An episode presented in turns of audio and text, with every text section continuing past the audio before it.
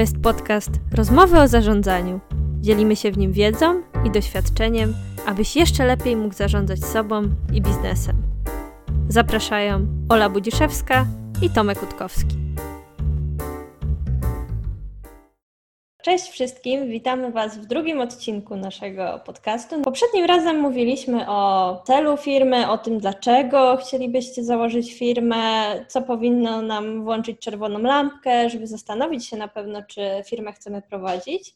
I co zrobić, kiedy już się na to zdecydujemy? Żeby wiedzieć, dokąd zmierzamy, dobrze jest po czymś to poznawać. Jeśli idziemy na wycieczkę w góry, to możemy patrzeć albo na znaczki na szlaku, albo z kompasem, z GPS-em, ale mamy jakieś wskaźniki, po czym poznajemy, czy przemieszczamy się w dobrą stronę, czy nie. I podobnie jest tu w biznesie. Jak już ustaliliśmy sobie, co jest naszym celem, co chcemy robić, to teraz by się przydało jakoś to opomiarować, z tym, że to pomiarowanie, mierniki, wskaźniki dla wielu ludzi, szczególnie nietechnicznych, wydaje się czymś bardzo dużym, przytłaczającym i takim bardzo sformalizowanym. Nie, to może w korporacjach wielkich, nie, to trzeba mieć na to budżety.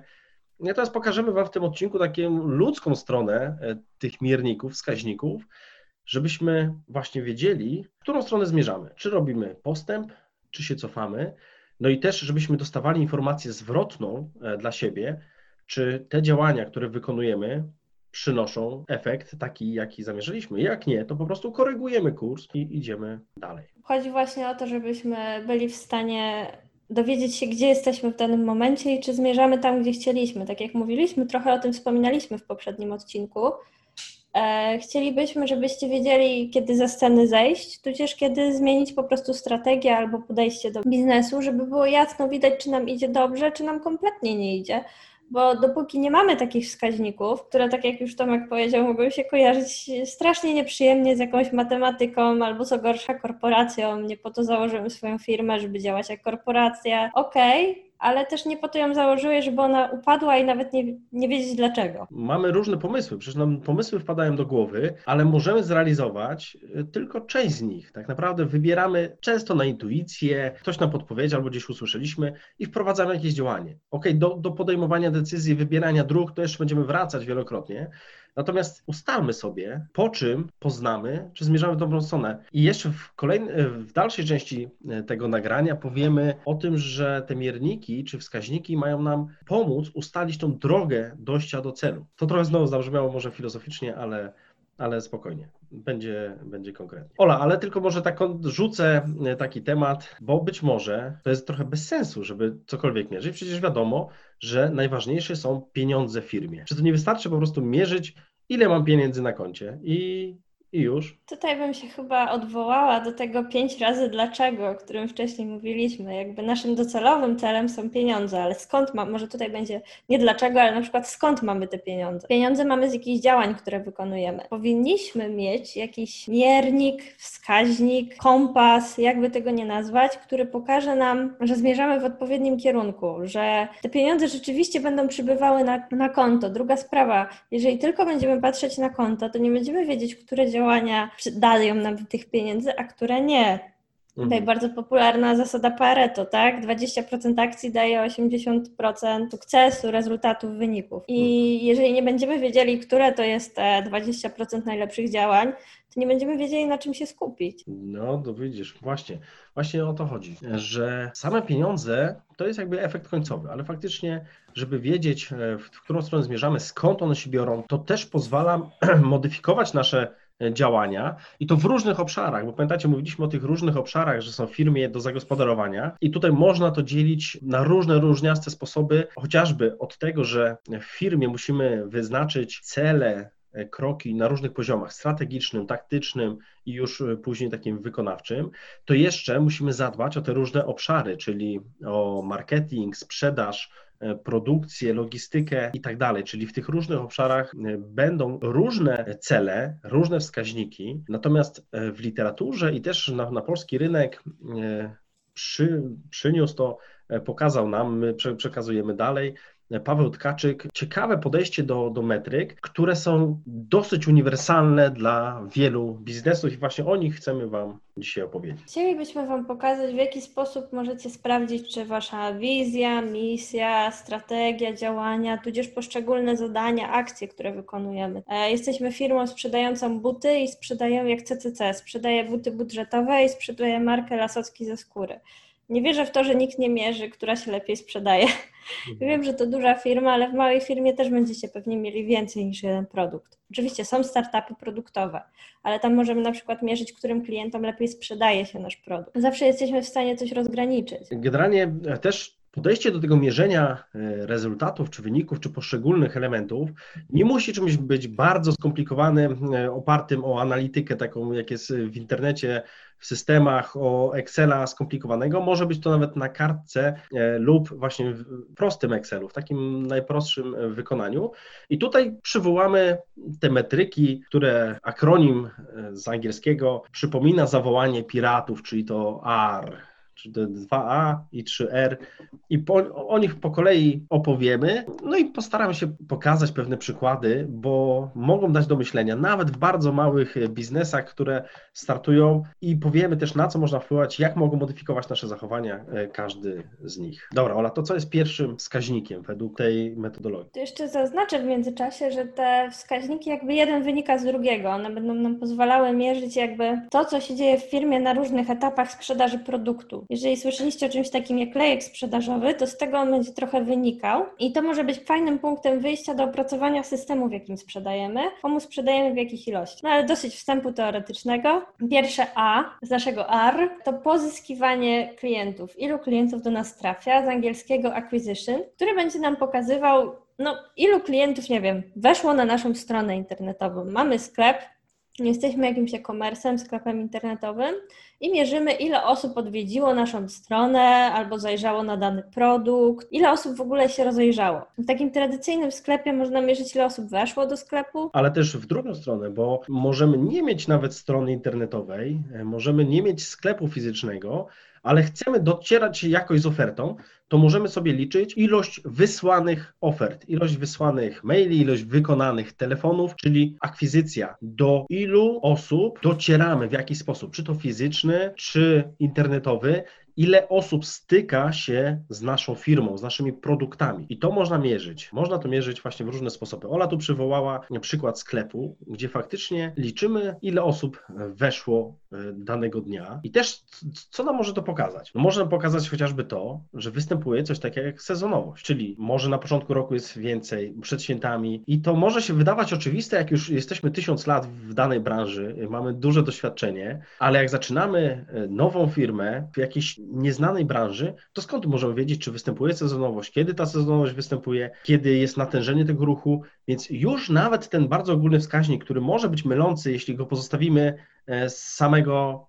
jakby tylko jeden byśmy wykorzystali, to może być mylący, ale już nam daje pewną informację, bo może się okazać, i też możemy testować, właśnie o to chodzi, że my będziemy zachęcać do testowania różnych rozwiązań w sposób uporządkowany, czyli mamy jakąś hipotezę i ją weryfikujemy. I tutaj taką hipotezę do tej akwizycji może być przy tym sklepie akurat takim stacjonarnym, zamiast sklep otwarty, powiedzmy zwykły sklep taki, nie wiem, z butami, zamiast otwarty od 10 do 18, to może zróbmy otwarty od 16 do 20, albo po prostu kilka dni można zrobić do 22 i zobaczyć, albo tak jak niektóre sklepy wprowadziły, nocną sprzedaż. Jakby to nam pozwala sprawdzić, czy więcej osób przyjdzie, czy mniej.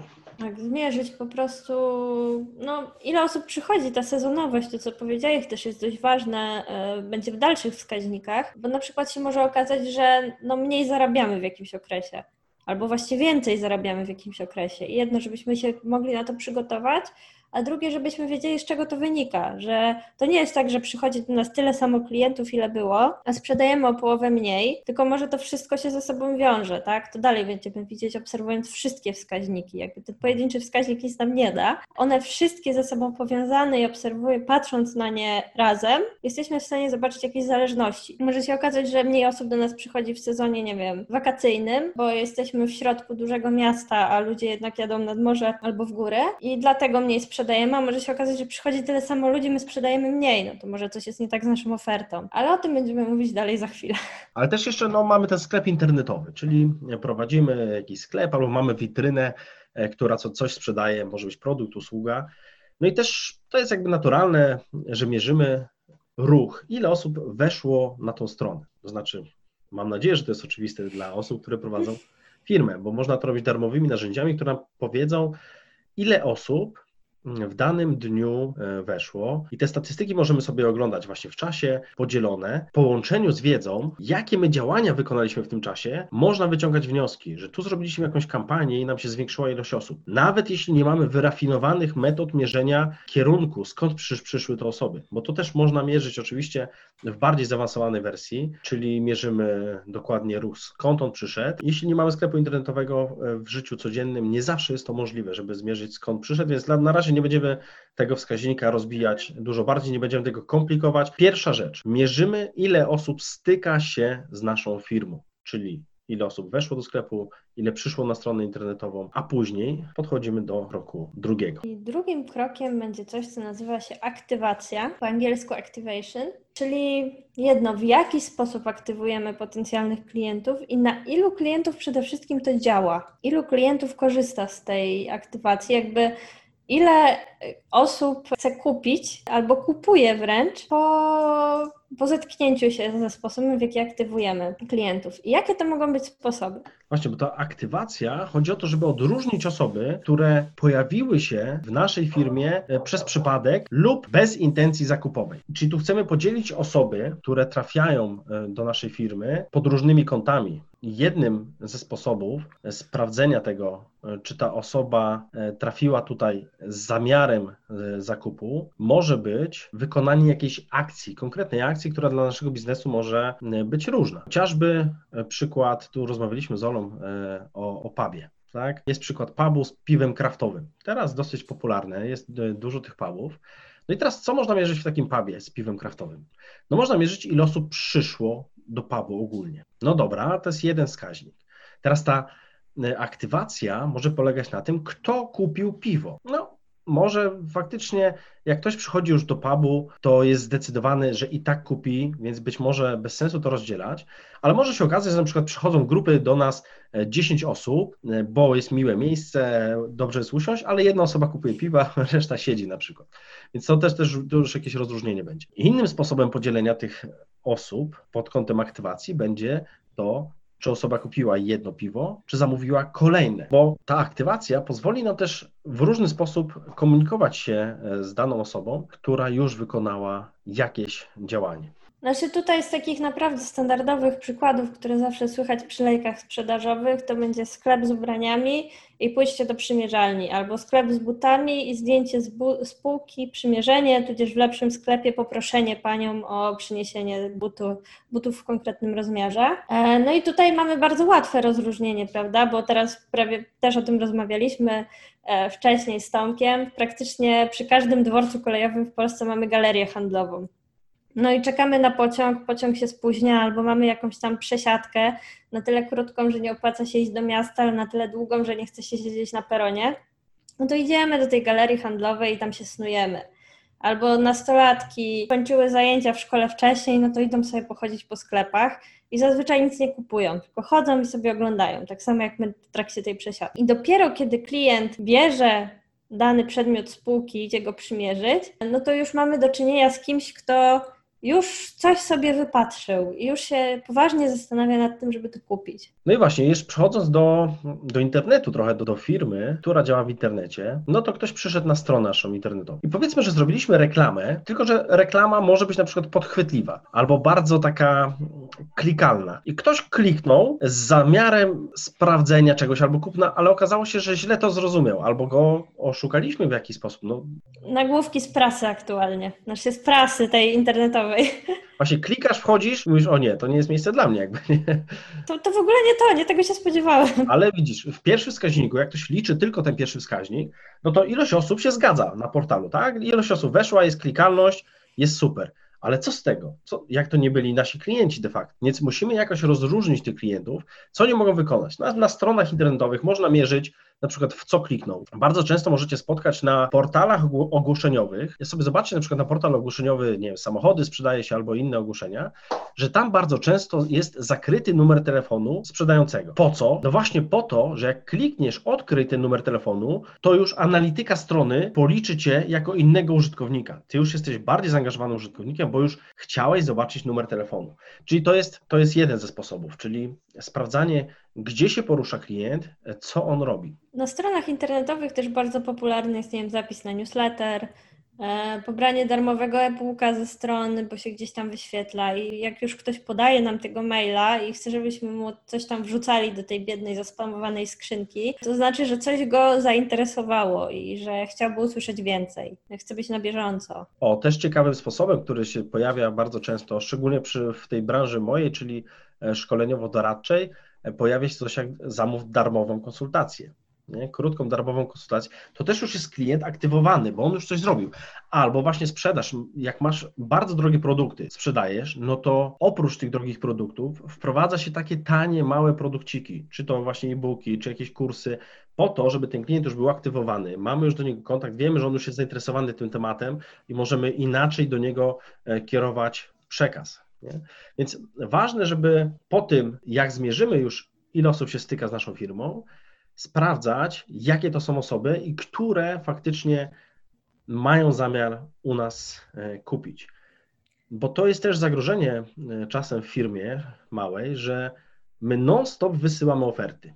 Są jakieś zapytania, co jakby dobrą robotę robimy, gdzieś się pokazujemy w internecie, dobrze się reklamujemy, ale non-stop wysyłamy oferty i się cieszymy, no super, tyle ofert wysłaliśmy, ale co z tego, nie? Jak to jest wysłana oferta i nie ma żadnej informacji zwrotnej, więc być może też podzielenie tych ofert, które wysłaliśmy, na te, ile wysłaliśmy, ile osób nam odpowiedziało, ile z tego wyszło biznesów, więc to będziemy rozbudowywać. Natomiast w skrócie, rozróżniajmy osoby, które przychodzą do naszego sklepu na różne grupy, bo będziemy się inaczej z nimi komunikować i inaczej działać w tym aspekcie. Właśnie tutaj też to powiedziałeś, nawet w tym wskaźniku aktywacji możemy mieć dwie grupy, tak? Te, które faktycznie kupiły, te, które kupiły droższy produkt, te, które kupiły tańszy produkt, to jest zupełnie inna kategoria klienta. Też pamiętajmy, że klient od razu nam nie zaufa, jak nas tylko zobaczy.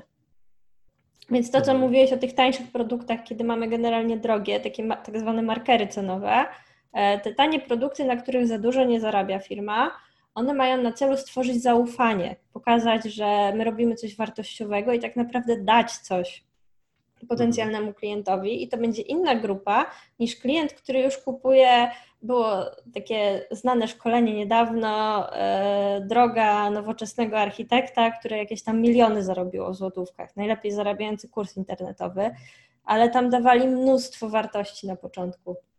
Bez tego, jakby oni nie dawali tych nagrań i naprawdę dobrego kontentu, to by się nie udało, więc pamiętajcie, że to nie jest tak, że my nic nie dajemy, chowamy wszystko dla siebie, mamy tylko piękną stronę, ładne nasze zdjęcie na środku albo przepiękny sklep, ale jakby nic nie dajemy od siebie temu klientowi. To nam nigdy nie zaufa, nie znajdzie podstaw, żeby coś od nas kupić. No i to od razu mi się przypomniało, jak powiedziałaś o tych sklepach, o tym zaufaniu, znana taktyka od lat, czyli próbki produktów, rozdawanie próbek, kawałek serka, może pan spróbuje kawałek szyneczki, serka w sklepie mięsnym, czy właściwie to piwo kraftowe, nie? Przecież możemy aktywować klienta, który akurat przechodził w naszym pubie, czy wszedł na chwilę, nie wiem, zapytać o godzinę.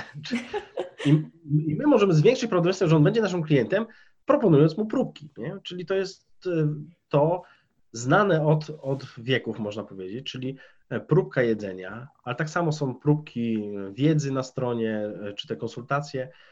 Próbki kosmetyków dla kobiet, to jest... Dokładnie, więc ten wskaźnik ma nam pokazywać i też przypominać za każdym razem, że musimy w jakiś sposób aktywować te osoby, które do nas trafiły. To będzie się odbywało na różne sposoby i różne osoby będą reagowały na inny przekaz, na inne bodźce, mają inne potrzeby, no i to rozróżnienie będzie do nas wracać jeszcze wielokrotnie, w innych odcinkach też będziemy mówić, bo to słowo mi się nie podoba, ale segmentacja klientów czy docelowych jest kluczem. Nie? Jest kluczem, żeby personalizować i dostosowywać przekaz czy nasze działania nawet do tego, co się dzieje po prostu. Jakby ten wskaźnik tutaj chyba będzie najbardziej rozbudowany ze wszystkich. To już następnych nie będziemy Was chyba aż tak straszyć, tak jak sobie przypominam, ale na tym warto się skupić, bo to jest ten, na którym faktycznie zarabiamy. Ten, który daje nam pieniądze tu i teraz, następne będą też bardziej na przyszłość nastawione, ale to jest ten, który nam pokaże, ile osób zostało aktywowanych, ile kupiło, co działa, czy te próbki działają faktycznie, czy klient też nie zawsze wiemy, czy kupił przez próbkę, czy z innego powodu. W biznesie internetowym jest to lepiej mierzalne, ale nie każdy ma biznes internetowy. Ale statystyka działa, generalnie statystyka działa. Nawet jak nie wiemy precyzyjnie, to już nam pozwala sprawdzić kierunek zmian, bo możemy sobie wyobrazić, że po prostu mamy sklep przy ruchliwej ulicy i wchodzi tam po prostu dużo osób. Dużo osób wchodzi codziennie i mamy to zmierzone. Wchodzi codziennie, nie wiem, 100 osób, no i my różnymi działaniami, zresztą jest cała branża, która się tym zajmuje, inaczej poukładane produkty na półce, inne reklamy wyświetlane, inny zapach, inna muzyka. Inny kolor garnituru, tak. Ekspedientka uśmiechnięta. Możemy testować te różne rzeczy i sprawdzać, dobra, jak to zmienia naszą aktywację klienta. Tyle samo wchodziło, ale mamy, więcej się dzieje, jakby więcej te osoby działają, więc to już nam pozwala właśnie testować. Testujemy, mierzymy, uczymy się i jedziemy dalej. Właśnie, też warto patrzeć na ten wskaźnik aktywacji wspólnie z tym pierwszym wskaźnikiem pozyskiwania, bo może więcej sprzedajemy, ale tylko dlatego, że postawili obok sklepu przystanek autobusowy i nie wchodzi 100 osób, tylko 300, bo ten autobus jeździ co 20 minut. Ale to też właśnie te dwa wskaźniki już, na ile nam dadzą informacji, bo na przykład zwiększyliśmy budżet reklamowy 2 razy, 10 razy, no i patrzymy, co się dzieje. No bo tak sobie rzucimy, dobra, Ola, zwiększmy budżet na reklamę 2 razy. Mówimy, no wydaje się rozsądne, nie? Zwiększyliśmy na reklamę, no ale co się dalej zadzieje? Czy więcej osób się pojawi u nas? Jeśli się pojawi, to co one zrobią? Bo być może wysłaliśmy komunikat, czy zapłaciliśmy za reklamę i ta reklama poszła faktycznie w świat, ale przyszły na naszą stronę internetową osoby, które w ogóle nie są w naszej grupie docelowej. Przestrzeliliśmy. No i właśnie, dlatego trzeba mierzyć. Tak naprawdę chcielibyśmy opomiarować wszystko, ale jakiś rozsądek trzeba i umiar w tym zachować, a przede wszystkim od czegoś zacząć, nie? No też nie jesteśmy korporacją, tak jak już o tym mówiliśmy, nie? Tutaj też będzie właśnie tak jak mówisz z tą reklamą, bo patrzenie, że wydaliśmy 2 razy więcej na reklamę i zysk się nie zmienił. No i teraz pytanie, czy reklama była zła, czy w sumie reklama była dobra, ale nie dla tych klientów, co trzeba, czy może reklama była dobra, przyszli ci klienci, których chcieliśmy, ale coś jest nie tak z naszą ofertą i my do nich nie przemawiamy kompletnie i coś musimy zmienić w zupełnie innym miejscu, bo na początku by się wydawało, poszła reklama, zysk się nie zmienił, zmieniamy reklamę. Dobra, to jaki jest kolejny wskaźnik? Co jeszcze możemy sprawdzać? To jest mój ulubiony powrót, retention. Czyli czy klienci przyszli, kupili tylko raz, mamy pączkarnię w genialnym miejscu i klienci kupują, pięknie pachnie, więc kupują te pączki. No teraz pytanie, czy te pączki są na tyle dobre, że do nas wracają, czy one tylko tak ładnie pachną. Na szybko przykład, czyli ile osób, nie wiem, drugi raz się do nas zgłasza.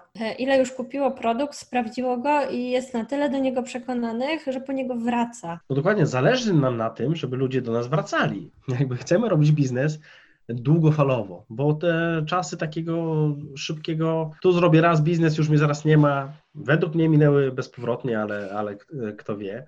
Więc według mnie klienci powinni wracać, to jest bardzo dobra informacja, klient do nas wraca. Co więcej, to utrzymanie klienta jest tańsze niż pozyskanie drugiego, bo zawsze pozyskanie klienta będzie nas kosztowało, czy to w reklamie, czy to w dotarciu z ofertą, czy to czas. Zawsze jest koszt pozyskania klienta, który też de facto się mierzy, wyznacza, liczy, ale utrzymanie klienta daje nam dużo informacji zwrotnej. To, że robimy świetną robotę, to, że dostarczamy odpowiedni produkt. Można też mitygować, motywować, żeby ludzie do nas wracali. Jak mamy konsulting, to można na przykład zadzwonić po jakimś czasie i dopytać się, czy wszystko jest ok, czy jeszcze czegoś nie potrzebują. Jakoś aktywować tego klienta. No tutaj przykład taki popularny pewnie co drugi człowiek ma w portfelu karteczkę z kawiarni z pieczątkami na kawę. No to jest po to, żebyśmy wrócili, jak mamy obok siebie Starbucksa, Costa i Nero, to żebyśmy weszli do tego, z którego mamy te pieczątki, tak? Bo 10. kawa gratis. Dokładnie. To, że przy kolejnym zakupie dostaniesz 33 zł na kolejny zakup, nie? Na ten, zresztą markety też ostatnio wprowadziły, że jak wydasz tam ileś, to dostaniesz ileś zwrotu przy następnym. No właśnie o to chodzi, żebyśmy tam wracali. Czyli widzicie, te wskaźniki już nam pokazują, nawet sama ich obserwacja już nas zmusza do zastanowienia się, dobra, to co my robimy, co możemy robić inaczej, żeby polepszać te wskaźniki, czyli co można zrobić, żeby klient chciał do nas wracać. Albo dobra, klienci nie wracają, może się odezwę, wykonam jakieś działanie, ale samo to informacja, bo tego nie będziemy mierzyć, to nie będziemy wiedzieli. To się nie dowiemy. Tak, to możemy sobie mieć najlepsze karteczki, najładniejsze na pieczątki, a i tak się nie dowiemy w sumie, jak poszło. Tak, no ale czasem jest to ciężko mierzyć, na przykład kto wrócił.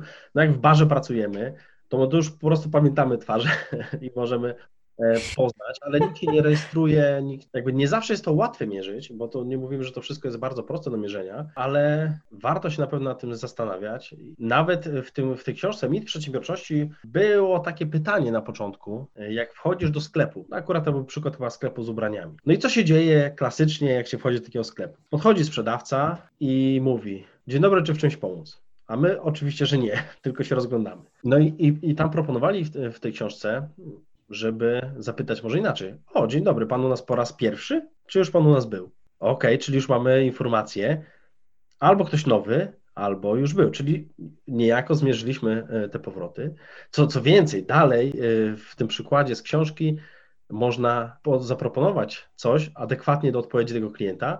O, pan u nas pierwszy, no to mamy dla nowych klientów specjalną ofertę. Jak ktoś już jest po raz drugi, to dla naszych stałych klientów mamy specjalną ofertę i tak dalej. Więc to już są takie techniki, ale można to mierzyć właśnie, zadając nawet proste pytania czasem. Jak ktoś do mnie dzwoni, pyta o jakiś problem i ja mogę mu odpowiedzieć albo opowiedzieć o produkcie i zostawić tą rozmowę.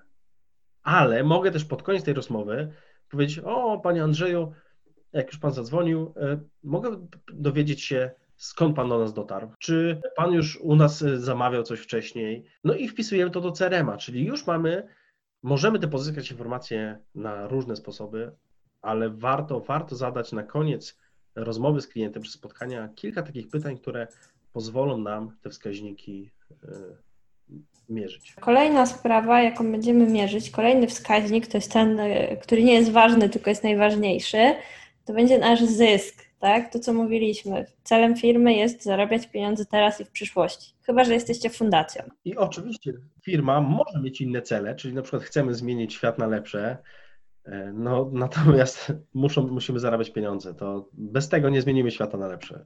Tak, nawet jak jesteście startupem i macie finansowanie od inwestora, to tak docelowo ten inwestor chce, żebyście jednak zarabiali pieniądze. Dobra, czyli zysk. Zysk jest najważniejszy. Zysk sprawdzamy, mierzymy. Tylko się okazuje, że ten zysk można liczyć na różne sposoby i to nie jest wcale takie oczywiste, jak to mierzyć. Natomiast generalnie można powiedzieć tak. Zysk to jest przychód minus koszty i to nam coś wychodzi. Jak się zwiększa zysk, to jest lepiej. Tylko pytanie, kiedy nam się zwiększa, bo może tak być, że obsługujemy klienta, czyli zwiększyła nam się ilość klientów, a my jesteśmy stratni na tym kliencie akurat, nie? Bo akurat taka jest oferta, albo koszt pozyskania klienta był tak duży, że na nim nie zarobiliśmy i to też ten wskaźnik pozwala nam to określać. Tak, dowiedzieć się w ogóle ile osób kupuje, za ile kupuje, którzy klienci płacą najwięcej. Tutaj też można patrzeć na to, ile płacą klienci, którzy wrócili, jeżeli jesteśmy w stanie to zmierzyć. Czyli czy pan jest u nas po raz pierwszy, czy po raz kolejny. No i patrzymy, ile tam kupuje, ile przymierzył, ile wydał, ile spróbował, cokolwiek, albo na ile... No w internecie jest łatwo sprawdzić, że jest po raz kolejny. Nawet jak nie ma konta, to jesteśmy w stanie to śledzić, że wysyłamy na to samo nazwisko, ten sam adres e-mail, ten sam numer telefonu. No też z danego produktu, nie? Jeszcze z jakiego produktu najwięcej zarabiamy. Z których strumieni nam płynie, bo mogą być różne produkty, one mają różną rentowność i to też będzie wpływało na zysk w inny sposób. Więc słowo zysk niby proste, a można tam wiele rzeczy jeszcze dołożyć. I to, co zaboli, których produktów się pozbyć, bo albo na nich tracimy, albo zarabiamy bardzo mało. Czasem tracimy na produkcie, ale dzięki niemu zyskujemy nowych klientów, to takich się nie pozbywamy.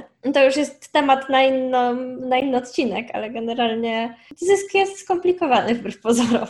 Można dzielić i liczyć w różny sposób, albo właściwie rozdzielać ten zysk na różne elementy po to, żeby nam ułatwiało to podejmowanie decyzji zarządczych. Na pewno pieniądze trzeba mierzyć, zysk, no i też oczywiście to musi być skorelowane jakoś w czasie. Kiedy był ten zysk? Właściwie ja bym tu jeszcze dołożył jedną rzecz w tym zysku, bo to nie jest takie oczywiste, bo co innego to może być zysk księgowy na papierze, a co innego u nas na koncie.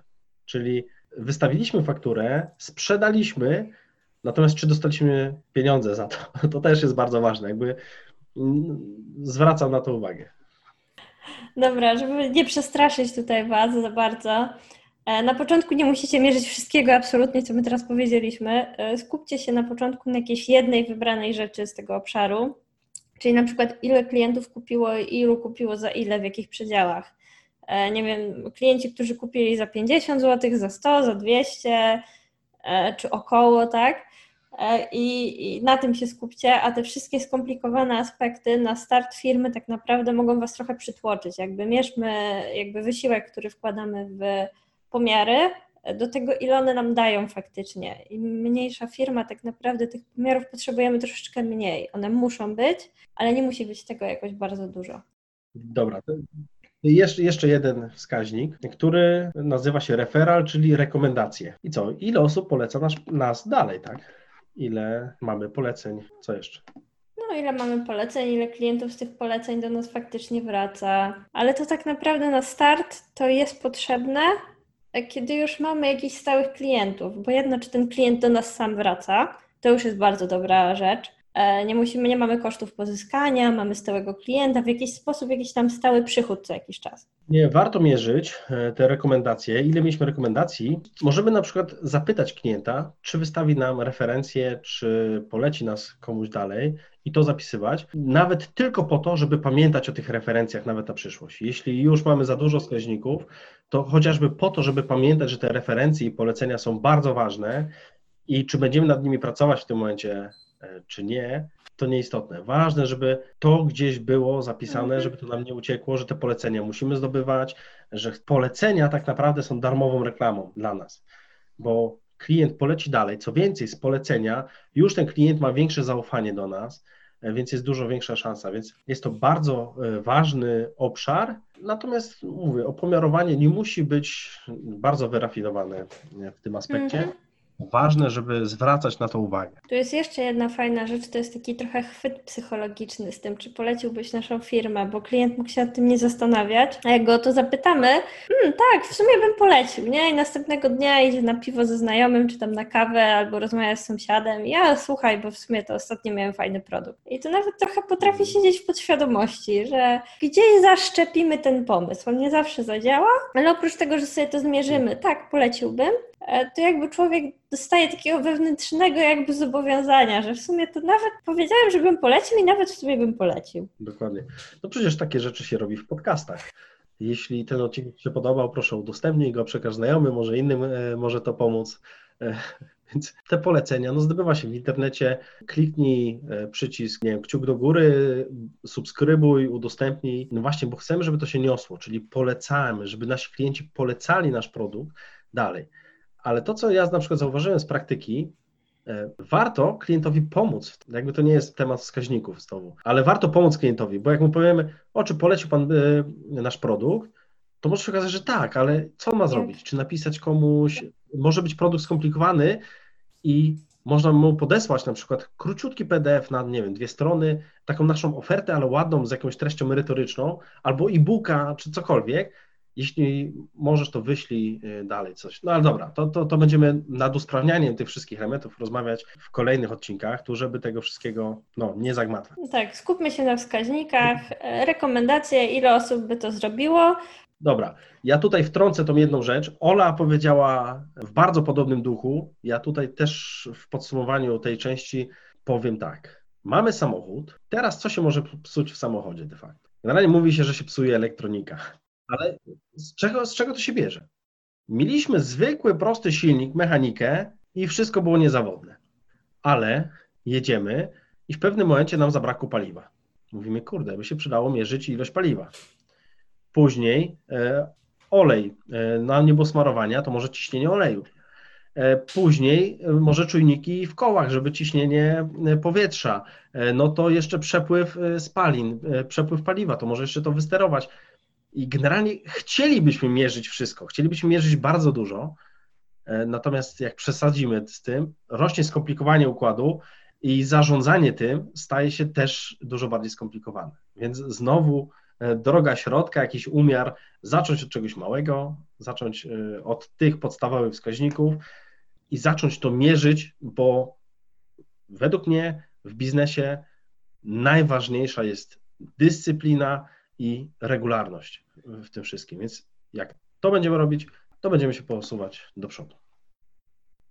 Dobra, powiedzieliśmy Wam o tych wskaźnikach, za chwilę Wam powiemy, jak można je wykorzystać, ale podsumowując, jakie one były.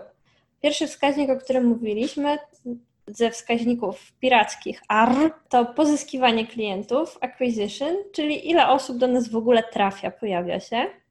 Drugi to była aktywacja, activation, czyli ilu wykonało jakieś określone działania, ilu wykonało działania po tym, jak zostało zmotywowane przez nas do wykonania tego działania, czyli na przykład jakaś tam próbka, zapisanie się na newsletter, tym podobne rzeczy. Druga powrót, retention, czyli ile osób do nas wróciło, czyli kupiło po raz drugi, przyszło do sklepu po raz drugi, kupiło pączka po raz kolejny, kupiło konsultację kolejną godzinę. Kolejny wskaźnik zysk, revenue, czyli ile zarobiliśmy na tych klientach, którzy od nas kupili. I referral, czyli referencje, polecenia, ile osób by chciało polecić naszą firmę. Czyli już wiemy, co mierzyć w firmie na początek. Ale w firmie mamy ambitne cele, chcielibyśmy bardzo duże rzeczy osiągnąć, no i może być to przerażające. Co można zrobić z tym wszystkim? No, pewnie najwygodniej byłoby zastosować filozofię Kaizen, bardzo popularną w ostatnim czasie, i podzielić to sobie na mniejsze etapy. Bo jak sobie rzucimy, że chcę być milionerem, tudzież chcę zarobić milion, to się może wydawać mega abstrakcyjne, jak mamy produkt po 10 albo po 100 zł. Więc jedną możemy podzielić sobie ten milion na etapy, czyli najpierw zarobię 100 tysięcy, potem większy, ale druga rzecz, możemy wykorzystać to, co już mamy, te wskaźniki, tudzież zastanowić się, jakie te wskaźniki powinny być, abyśmy mogli ten faktyczny cel osiągnąć. No właśnie, bo to, co Ola wspomniała, jak chcemy zarobić milion, to żeby zarobić milion i sprzedawać produkt za 10 zł, to potrzebujemy sprzedać 100 tysięcy tych produktów. Do 100 tysięcy osób musimy dotrzeć. Jak właściwie 100 tysięcy osób musi kupić. I to nam pozwala przełożyć te nasze cele, czasem górnolotne, na konkretne działania. No bo z drugiej strony wystarczy, żeby tylko 10 osób od nas kupiło, ale znowu produkt za 100 tysięcy złotych. Tutaj nawet możemy zacząć od prostej matematyki. Zwróćcie uwagę, że tutaj wychodzimy trochę od drugiej strony niż to, co powiedzieliśmy wcześniej. Czyli najpierw będzie, ile osób od nas kupiło, w takim razie ile osób musiało zostać aktywowanych, to się czasem łączy, czasem to jest do sprzedaż, więc ile osób musiało w ogóle do nas przyjść, czyli ten pierwszy wskaźnik. I jeżeli przyjmiemy, tak jak Tomek przed chwilą powiedział, że mamy produkt po 10 zł, no to musi kupić 100 tysięcy osób, żeby zarobić milion. Jeżeli produkt jest po 100 zł, to już jest 10 tysięcy. Jeśli po 1000, 1000 osób musi kupić. Jeżeli założymy, że produkt kosztował 100 zł, no to potrzebujemy te 10 tysięcy, no sporo. Też zależy, czy mówimy o miesiącu, o roku, o 10 latach, to jeszcze można rozłożyć, ale no 10 tysięcy już się wydaje taką liczbą, no jest duża, ale jakby taka jeszcze do objęcia naszym umysłem. W kolejnym kroku myślimy sobie, dobra, to żeby 10 tysięcy osób od nas kupiło, to ile procent osób kupuje od nas, które w ogóle gdzieś usłyszały, zobaczyły reklamę, nie? I może się okazać, że zależnie od branży będzie to 1, 2%, może 10%, może 30% w jakiejś przypadkach i to już nam daje skalę, czyli żeby tyle osób kupiło, to tyle osób musi zobaczyć naszą reklamę, na nią zareagować i podjąć działanie. I pytanie, czy jesteśmy w stanie to zrobić, nie? W takim zespole, takimi środkami. Być może, jak mamy model sprzedaży taki, że umawiamy spotkania i tylko spotkaniami na żywo sprzedajemy, czy my, czy nasz sprzedawca, to może okazać się, że nie da się zmieścić tylu spotkań w kalendarzu fizycznie, żeby osiągnąć ten zamierzony cel. Więc albo modyfikujemy cel, albo modyfikujemy działanie, bo może się okazać, że niektóre spotkania są bez sensu. Zwróćcie uwagę, jeżeli już zatrzymamy się na tym 10 tysięcy osób, które mają kupić za 100 zł, to jeżeli założycie, że 10% z tych, do których dotrzecie reklamą, tudzież z tych, które wejdą na stronę albo wejdą do sklepu, kupi, co jest całkiem dobrym wynikiem generalnie, to nie będzie tak, że nie wiem, połowa ludzi, którzy Was zobaczą, od Was kupią. To zobaczcie, jeżeli założymy 10%, to potrzebujemy 100 tysięcy osób, które weszły do sklepu, tudzież weszły na stronę. Jeżeli zmniejszymy to do 5%, to jest już 200 tysięcy. Czyli zobaczcie, to nam pokazuje, do ilu osób w ogóle musimy dotrzeć. Wszystkie osoby, które weszły na stronę, weszły z reklamy, ale reklamę zrobiliśmy dla 1 miliona osób i tylko 10% z nich weszło i z tego mamy te 100 tysięcy. Więc zwróćcie uwagę, że to będzie się w taki lejek formowało, tak? Że w górnej grupie zobaczenia reklamy będzie najwięcej osób, ale coraz mniej będzie z każdym etapem i to też musicie sobie rozłożyć. I właśnie fajnie jest to rozłożyć od dołu, ile chcemy zarobić, ile kosztuje nasz produkt, ile osób powinno w takim razie przyjść, w jaki sposób docieramy do jak szerokiego grona statystycznie musimy dojść, żeby osiągnąć tą naszą finalną liczbę. Wpływać na ten nasz cel, czy na tą ilość osób możemy poprzez pracę nad tymi wskaźnikami różnymi. Poprawiając wskaźniki, którykolwiek z nich, tak naprawdę my wpływamy pozytywnie na firmę. To jest fajne spostrzeżenie, tutaj mamy zanotowane, czy nasz rynek jest na tyle duży, czyli doszliśmy do tego, że 1 milion osób musi zobaczyć naszą reklamę. A no to teraz pytanie, czy w ogóle w obszarze, nie wiem, idziemy z polską reklamą na rynek polski, no jest niby 40 milionów osób, ale ile milionów osób z tego jest w takim wieku, że mogłoby to kupić? Jaka część z nich używa tych mediów, jaka część jest zainteresowana w ogóle statystycznie tym produktem? I tutaj już jest nasza kwestia, żeby sprawdzić, czy rynek jest na tyle pojemny, bo jak okaże się, że potrzebujemy 40 milionów osób, żeby zarobić jakąś tam kwotę, a w Polsce tyle nawet nie mieszka w sumie, no to trzeba się zastanowić nad modelem biznesowym może, albo nad tym naszym celem. No dokładnie tak. Tomku, jakbyś coś powiedział o tym, jak to się przekłada, ta liczba osób, do których musimy dotrzeć, na wydatki, które z tym mamy, bo to też będzie swoje kosztować. Możemy użyć tej naszej symulacji liczbowej do policzenia kosztów pozyskania klienta, bo można płacić za reklamę. Na przykład jest taka reklama pay per click, czyli zapłać za kliknięcie. W internecie jest to dosyć popularne, czyli na przykład na Google'ach sobie wykupujemy taką reklamę i płacimy za jedno kliknięcie. No i wydaje się świetna sprawa, bo płacimy tylko wtedy, kiedy klient kliknie na naszą reklamę. No dobra, ale zależnie od tej reklamy może kliknąć tam osoba, po pierwsze przez przypadek, po drugie nagłówek mógł ją zmylić albo opis produktu, strony, czyli ona i tak nie kupi, a my zapłacimy za te kliknięcia i może się okazać, że zrobienie reklamy, która dotrze do tego 1 miliona osób, żeby mieć te 10 tysięcy, będzie nas kosztować dużo więcej niż zarobimy na produkcie, więc to są takie zagrożenia, dlatego mówimy o mierzeniu pewnych rzeczy i wyznaczaniu liczbowych celów, liczbowych wskaźników po to, żeby móc się realnie do tego odnosić, żeby móc modyfikować nasze zachowania w firmie, nasze zarządzanie firmą w oparciu o dane, w oparciu o pomiary, nawet jeśli one są symulacjami naszymi, nawet jeśli wymyśliliśmy sobie jakieś liczby, to już nam wracając możemy zobaczyć, czy to w ogóle było realne. No bo wyobraźmy sobie sytuację z życia. Chcemy pójść na wycieczkę właśnie w górach i mamy piękny szlak, który na mapie jest zaznaczony, piękny szlak, powiedzmy zielony, z miejscowości A do miejscowości B przez piękne grzbiety. Na mapie to wygląda pięknie, no to zrobimy to jutro. Natomiast jak nie popatrzymy sobie na skalę mapy, nie popatrzymy, ewentualnie mamy mapę, gdzie nie ma zaznaczonych czasów przejść, to może się okazać, że ten fragmencik tam kilka centymetrów na mapie, tak naprawdę przejście go non stop idąc zajmuje 3 dni. I są takie szlaki, i można się nie zorientować, czyli zaplanować sobie coś, co będzie zupełnie odrealnione, bo nie podzieliliśmy tego na mniejsze kroki, nie uwzględniliśmy realnego zasobu, który jest potrzebny do osiągnięcia celu. Teraz mam do Ciebie jeszcze jedno pytanie. Skąd mam wiedzieć, ile jestem w stanie przejść w ciągu dnia? Jakby w pierwszych wycieczkach to jest łatwe. No, wchodzę do internetu i sprawdzam, ile statystycznie człowiek jest w stanie przejść z danym obciążeniem. Biorę na to poprawkę, ile sportu uprawiam, czy to będzie więcej, czy mniej, czy idę z moją babcią, czy idę z moim trenerem personalnym z siłowni, który jeszcze mnie motywuje.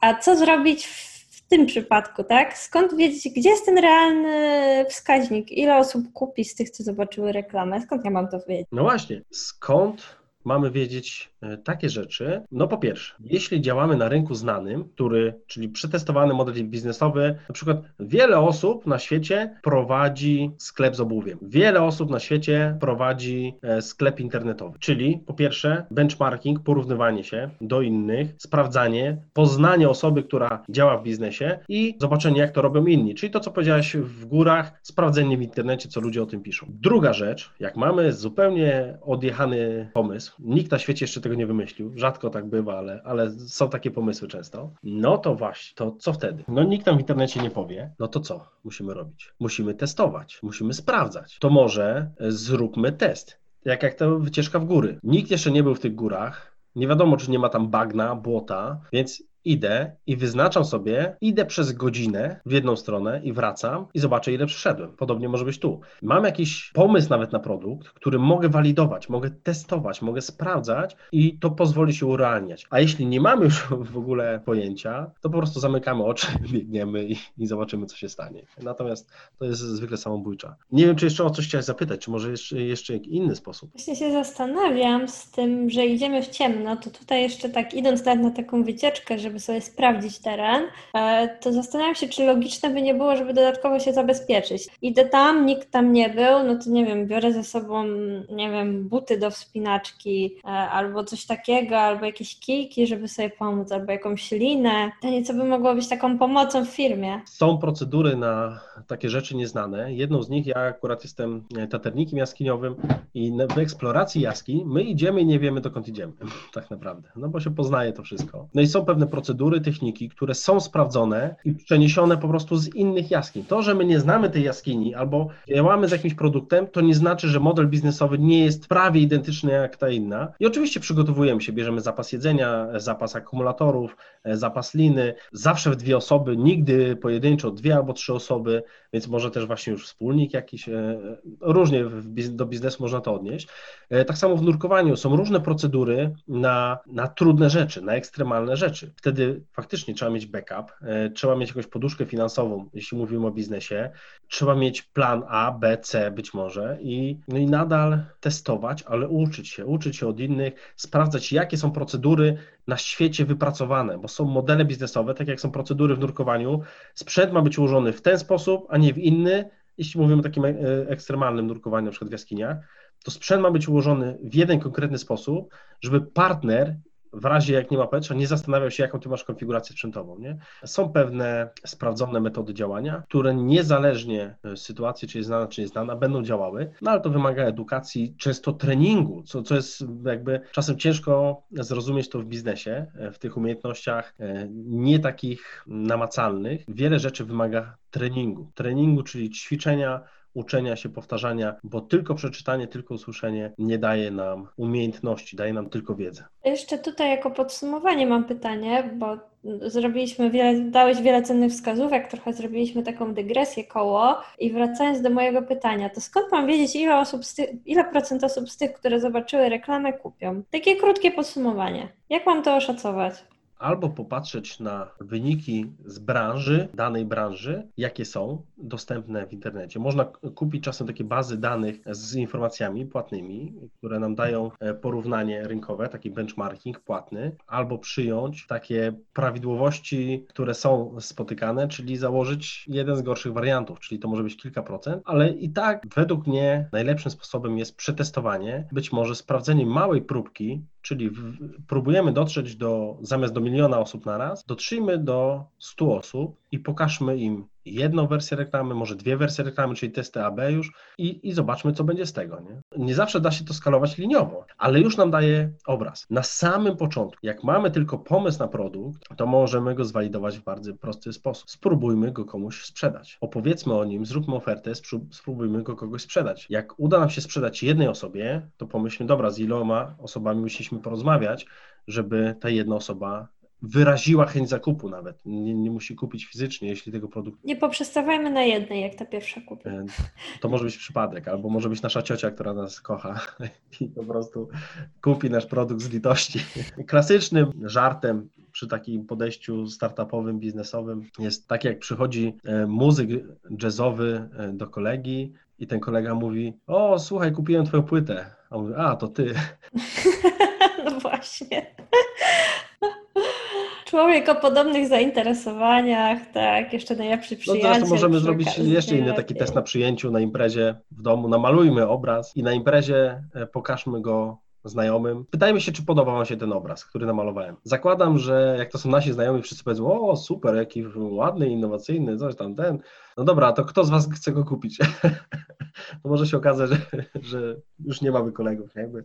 Nie, no może, ale nikt nie kupi go po prostu, bo może być ładny, ludzie mogą zachwycać, bo im będzie głupio wyrazić opinię, ale nie kupią, więc takie testy rynkowe według mnie są jednym z lepszych sposobów, natomiast trzeba to robić rozsądnie, mądrze i dobrze zaplanować, co my tym testem chcemy zrobić. Tak, i też sprawdzić grupę docelową, bo jak powiedziałeś o tym obrazie namalowanym na kolanie, to sobie pomyślałam o Galerii Sztuki Współczesnej. Podsumowując te nasze cele i to, co teraz mówiliśmy o tym przełożeniu tych wskaźników na konkretne liczby, zobaczcie, my tutaj wykorzystaliśmy część tych wskaźników, o których wcześniej mówiliśmy, czyli wykorzystaliśmy zysk, wyszliśmy od zysku, ile osób zapłaciło, ile osób kupiło, poprzez aktywację, ile osób dokonało tego zakupu, tudzież zostało aktywowanych na jakimś wcześniejszym etapie, zapisało się na newsletter, wzięło darmową próbkę, ile osób musiało zostać aktywowanych, żeby x osób kupiło i przejście do tego, ile osób musieliśmy pozyskać, ile osób musiało zobaczyć naszą reklamę,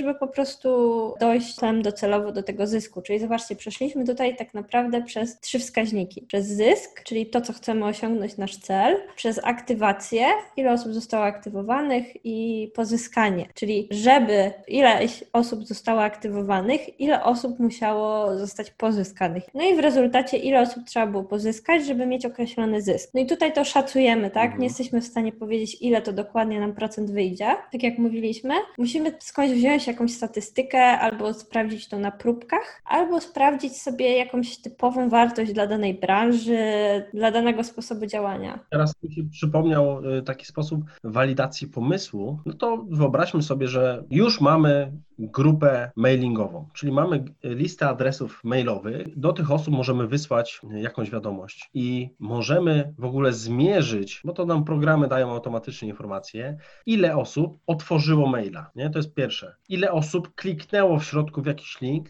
ile osób później, nie wiem, jeszcze na stronie zostało, więc takie rzeczy. Jak nie mamy własnej bazy, to można wykorzystać płatne bazy. Są na to sposoby, to mówimy cały czas o legalnych sposobach, są portale, które wysyłają newslettery za opłatą i tak dalej, więc być może na początku zainwestowanie, wiem, że wszyscy chcielibyśmy sami zrobić nieodpłatnie, ale zainwestowanie jakichś pieniędzy na zwalidowanie pomysłu może nam dać odniesienie, ile w ogóle procent, ile możemy się spodziewać procent ruchu czy zysku, sprzedaży i tak dalej. Rozbierając już cały odcinek, czyli wszystko, co dzisiaj Wam chcieliśmy powiedzieć i jaki był w ogóle nasz cel, to było pokazać Wam, w jaki sposób można mierzyć osiąganie tego celu w naszej firmie. I po przedstawieniu jakiejś tam teorii i tego, jakie są te wskaźniki, co z nimi można robić, pokazanie Wam, jak to wykorzystać w praktyce, tak, że jeżeli już mamy cel, zarabianie pieniędzy teraz w przyszłości i trochę bardziej to doprecyzowane, tak, czy jakąś naszą misję, wizję, strategię, to o czym mówiliśmy ostatnio, w jaki sposób chcemy to osiągnąć. Mamy wskaźniki, które Wam dzisiaj pokazaliśmy, te 5 wskaźników pirackich i na podstawie tych wskaźników jakby pokazaliśmy Wam, w jaki sposób można je wykorzystać, żeby zaplanować tak naprawdę nasze kolejne kroki, czyli żeby wiedzieć, czy w ogóle nasz cel jest realny, a jeżeli jest, to czy jest tak realny, że możemy go zwiększyć, czy jest nierealny i trzeba go trochę zmniejszyć albo w ogóle zmodyfikować nasz pomysł. I na tej podstawie jakby macie kolejne, z jednej strony macie już doprecyzowanie planu, a z drugiej macie już konkretny pomiar tego, jak Wam idzie. Gdzie my na tej mapie jesteśmy, w którym miejscu, jak daleko jesteśmy od szczytu. Tak, to jest dla nas informacja zwrotna, jak nasze działania przekładają się na poszczególne wskaźniki, na poszczególne elementy związane z firmą, akurat tutaj głównie ze sprzedażą, bo jednak podstawa firmie to jest sprzedaż. Firma musi sprzedawać, żeby była rentowna, żeby mogła się rozwijać, żeby realizować te cele. I to, że wychodzi kapitan na statku i pyta nawigatora, w jakie jesteśmy miejscu na mapie, nawigator wcześniej wyszedł, sprawdził położenie względem gwiazd, względem GPS-a, względem mapy, to nie znaczy, że my nie mamy zaufania do naszego zespołu, do nas samych. Po prostu chcemy wiedzieć rzetelnie, gdzie jesteśmy, jak dryf nas zniósł, jaki wiatr nas pociągnął, jak nasze działania wpłynęły na to wszystko. Lepiej mierzyć niż nie mierzyć. Mierzyć z głową, czyli mierzymy rozsądne rzeczy, nie za dużo naraz, bo jak sobie wrzucimy za dużo naraz, to co się stanie? To nie będzie chciało nam się tego robić, nie będzie nam się nawet chciało tego mierzyć. A nawet jak będziemy mierzyć to wszystko, to będziemy mieli tak bazę danych, że nie przetworzymy tego, nie będzie nam się chciało tego analizować. To się pogubimy. Tak, jak robimy podczas wakacji miliony zdjęć aparatami cyfrowymi, których później nie ma kiedy nawet przeselekcjonować, żeby pokazać znajomym 20 zdjęć z wycieczki, 30, a nie 1548 i nikt tego nie chce oglądać. Nawet my nie chcemy tego oglądać, dokładnie, więc nie przesadzajmy. Kluczowe rzeczy, kluczowe czynniki, które mają nam dać realną wartość po to, żebyśmy mogli się jeszcze lepiej rozwijać w tym biznesie.